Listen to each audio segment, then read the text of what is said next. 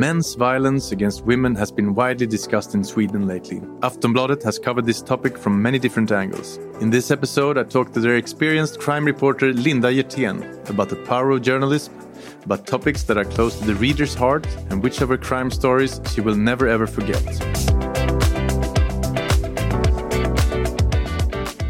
Linda, welcome to Schibsted Talks. Thank you very much.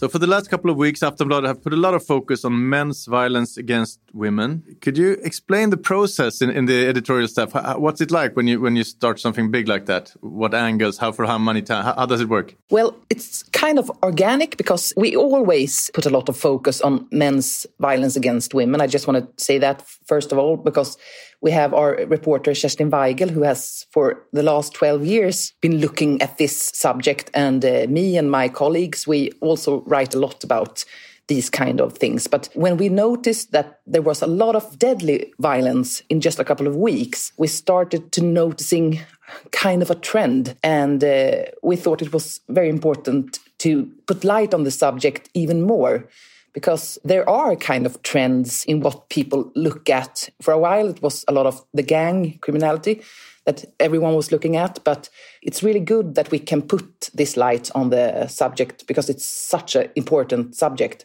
We have morning meetings every morning uh, with our chief, Hannah Olson. She's good at uh, getting us reporters starting to uh, think about what's the big thing today. And yeah. almost everyone was agreeing that this was the thing we should look at right now. And then uh, our bosses starts to delegate the the work. And for me, it was kind of natural to start trying to find cases because I have written a lot about this subject before. So I immediately started to um, trying to get people who can talk about how it is because people the, the readers they need to really see the violence and the consequences.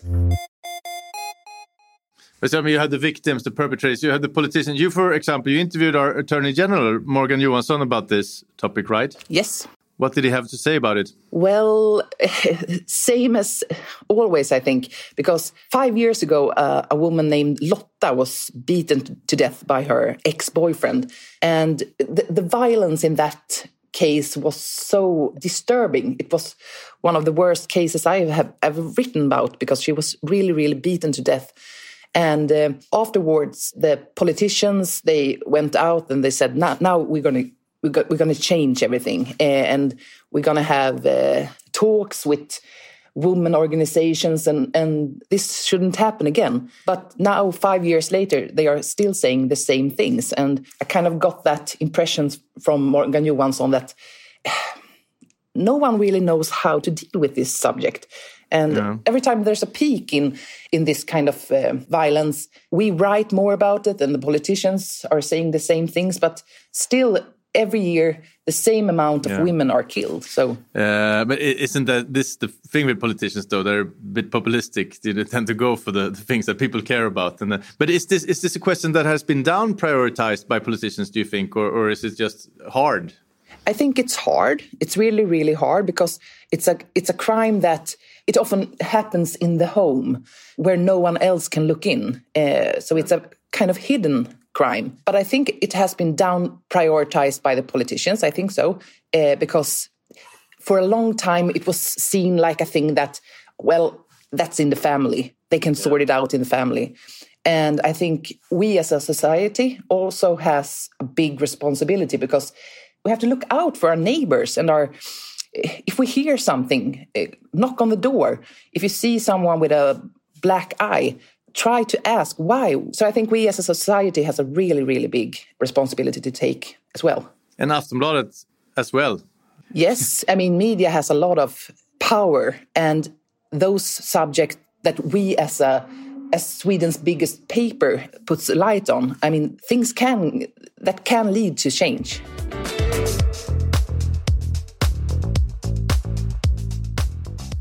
You were talking about statistic that is the same. You, correct me here if I'm wrong, but I read that last year 13 women were killed. Year before that, 16. Year before that, 22 uh, killed by a, a, loved one or some, an ex. But now we had five killings in just a couple of weeks. Is this a coincidence or is it some sort of a new dark pattern? What, what, what do you think? I think it's a co coincidence. And if you should if if you would ask a scientist uh, about this, they would say that it fluctuates and that's normal. In an average, it's about 16 women every year that's killed by a, a man they have or have had a, a relationship with.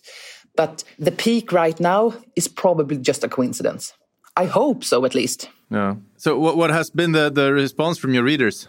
Oh, it's been kind of massive. A lot of emails, uh, a lot of people who share the same experiences as a lot of these women we have been writing about. Uh, yeah. This is a really, really big problem. I mean, there are so many women right now in this very second that, that are being assaulted by the man they live with. Luckily, not all of those cases end up in murder. I mean, that's just the tip of the iceberg, uh, the murders that we see. But it's a really, really big problem. And think about all those kids that are living in these kind of homes that has to see your mommy get gets hit by your daddy. I mean, it's a really big problem. Mm. Aftonbladet also helped to raise money, right, to different organizations that help women in need. Yeah, uh, I think we have collected so far half a million Swedish crowns, but we need a lot more. And the fact that not more money has been raised, I mean that's um, it's kind of worrying. I think that. I mean, it's it's really good with a half a million crowns, of course. I mean, that can make a lot of difference. But you would have wanted more. Yes, of course, because this is such a big problem, and the half a million crowns. I mean, it's it just doesn't a, really take you anywhere. No, to be honest. No. But is there a risk when you put a lot of focus on a topic like this, with you know, in Swedish big newspaper, that, that other news are pushed away? That might be a risk, perhaps in those most intensive days uh, in the startup. But we're such a big paper; we have so many reporters, uh, so we can hold our thoughts at two places at the same time. You're an experienced crime journalist. Would you say that this this uh, men's violence against women is this the topic that's closest to to read the reader's heart right now, or is it the gang violence within the crime? Which one do we care most about? I think that this is the one that's closest to our reader's heart. I think so because I, I don't think there there's one person out there that feels like, well, this is not a problem. That's great. Keep on hitting your wife. That's fine by me. I think everyone wants to see an end at this kind of problem. But the gang violence is perhaps that's affecting a lot of people. People who lives in those kind of areas where where the gangs have almost full control. I mean, they are influenced daily by by that kind of violence. But I can see in the mailbox that this subject, men's violence against uh, women, are well, people are really engaged.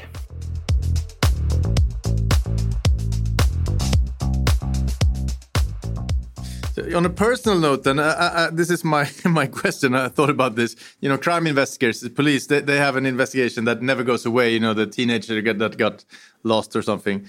But you, as a crime journalist, do you have a story that you never ever forget? Actually, I have a lot of stories that I never will forget. Uh, one of the first cases I covered for Aftonbladet as a crime reporter was uh, the Bobby case. Where the stepfather killed the, the little boy. Yes. Yeah, and that was the kind of torture that little boy had experienced under such a long time and and yeah. how all of the society just turned their eyes away he must have felt so lonely and abandoned and i can still think about him almost daily actually because now i have uh, my own kids and uh, I just can't. Some, sometimes, some cases, I just can't understand the evil behind them because I always want try at least to understand. I mean, most most crimes you can see where oh, okay there you could have stepped in then you could have this might not have happened or you could you you can feel like okay i understand how this uh, led to this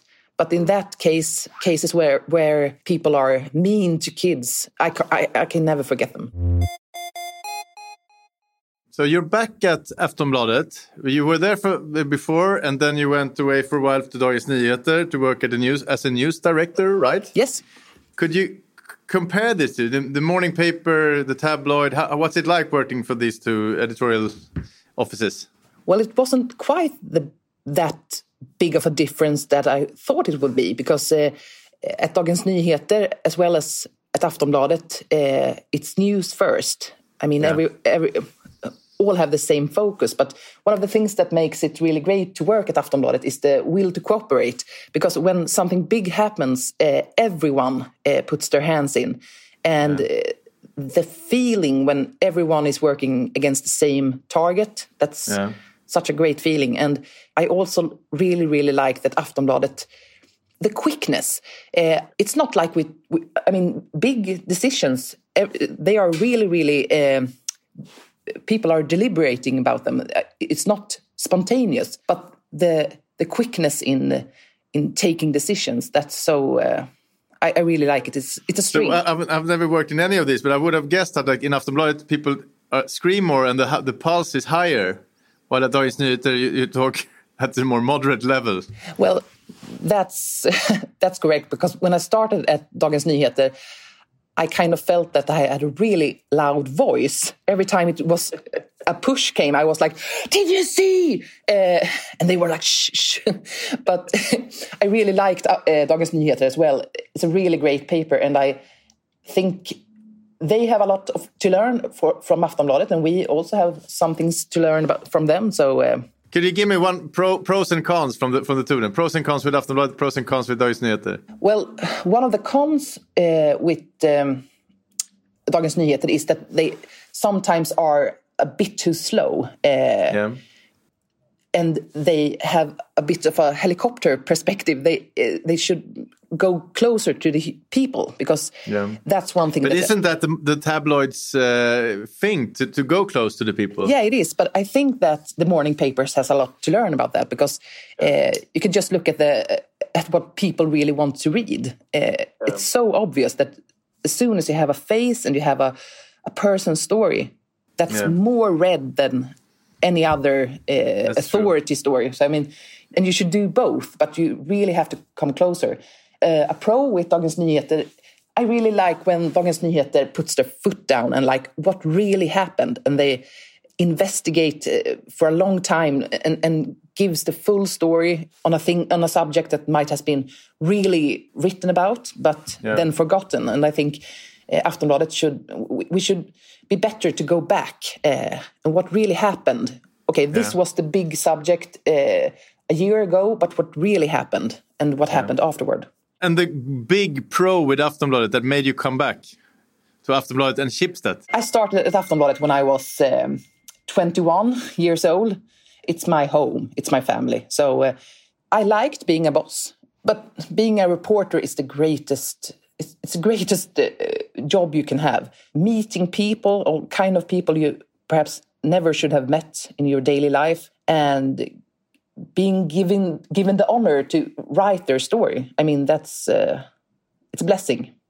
Thank you so much for coming to Schibsted Talks. Thank you. This podcast was brought to you by Schibsted Employee Branding Team. My name is Hugo Renberg and producer was Jens Back.